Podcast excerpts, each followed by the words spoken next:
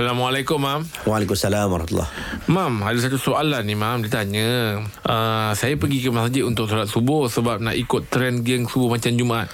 Saya was-was dengan niat ini. Boleh tak jelaskan hukumnya?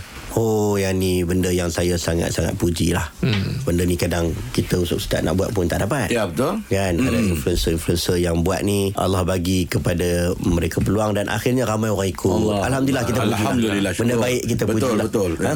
Okey baik uh, Yang yang keduanya hmm. uh, Berkenaan dengan niat orang hmm. Dan niat kita sendiri hmm. uh, Niat orang kita tak tahu hmm. Niat orang tu nak niat kerana artis ke Ha-ha. Niat nak pergi kerana apa ke Ha-ha. Kita tak tahu Kita harapkan Kita doakan Semoga dia pergi dalam keadaan niatnya ikhlas Mm-mm. Kemudian kita pula ha, Yang tu yang paling penting Kita selalu tengok niat orang Mm-mm. Niat kita pula Niat kita ni Kita nak pergi kerana apa Mm-mm. Sebab itu kita ikatlah niat kerana Allah Mm-mm. Kalau tidak ada apa-apa benda viral sekalipun kita tetap pergi sebab aku beri, terikat hatiku dengan Allah. Betul. Ha, rijal qalbu mu'allaqun fil masajid. Lelaki yang hatinya terikat dengan masjid, dia pergi je lah. Dia pergi masjid bukan sebab uh, orang tertentu, tetapi kerana masjid itu disebut tempat yang hebat, tempat yang mulia, Allah suka, Nabi Allah. suka, duduk bawah arash, ada VVIP laluannya Ya. bagi orang yang terikat dengan masjid. Ini adalah hadis sebut.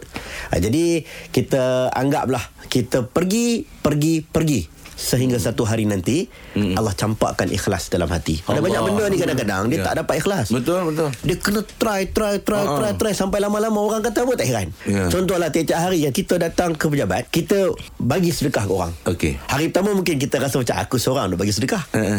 Lama-lama lama mungkin setahun kita nak bagi. Ha-ha. Orang puji kita pun kita macam memang tiap-tiap hari aku buat. Dia dah biasa, dia, Mam. dia, tak, tak, tak ada rasa. Ah. Ah, macam Pak Haji Pak Haji kadang-kadang dia pergi so, dia pergi semayang pakai sorban. Mm-mm. Ah, sorban. Tiap-tiap hari pakai sorban. Mm-mm. Tiba-tiba orang panggil, "Haji, tak pakai sorban ke?" Oh, oh lupa-lupa. Dia oh bagus pakai sorban. Dia nak heran apa dekat 20 tahun dah pakai. Yelah. Ha, melainkan kita mungkin yang baru balik pada haji tu. Baru balik pada umrah hari Orang pertama nak pakai, pakai. ha. Pakai orang kata, "Ai, nampak macam alim kan." Dia pun mungkin kembang sikit lah. Balik kan. Tak lama-lama insya-Allah. Lama-lama insya-Allah. Inilah manusia. Ya. Ha, jadi kalau Abang Rahim pun boleh buat juga. Boleh. Ha, Abang Rahim, Boleh. ha, subuh macam Jumaat. Tapi Abang Rahim jangan buat Jumaat macam subuh.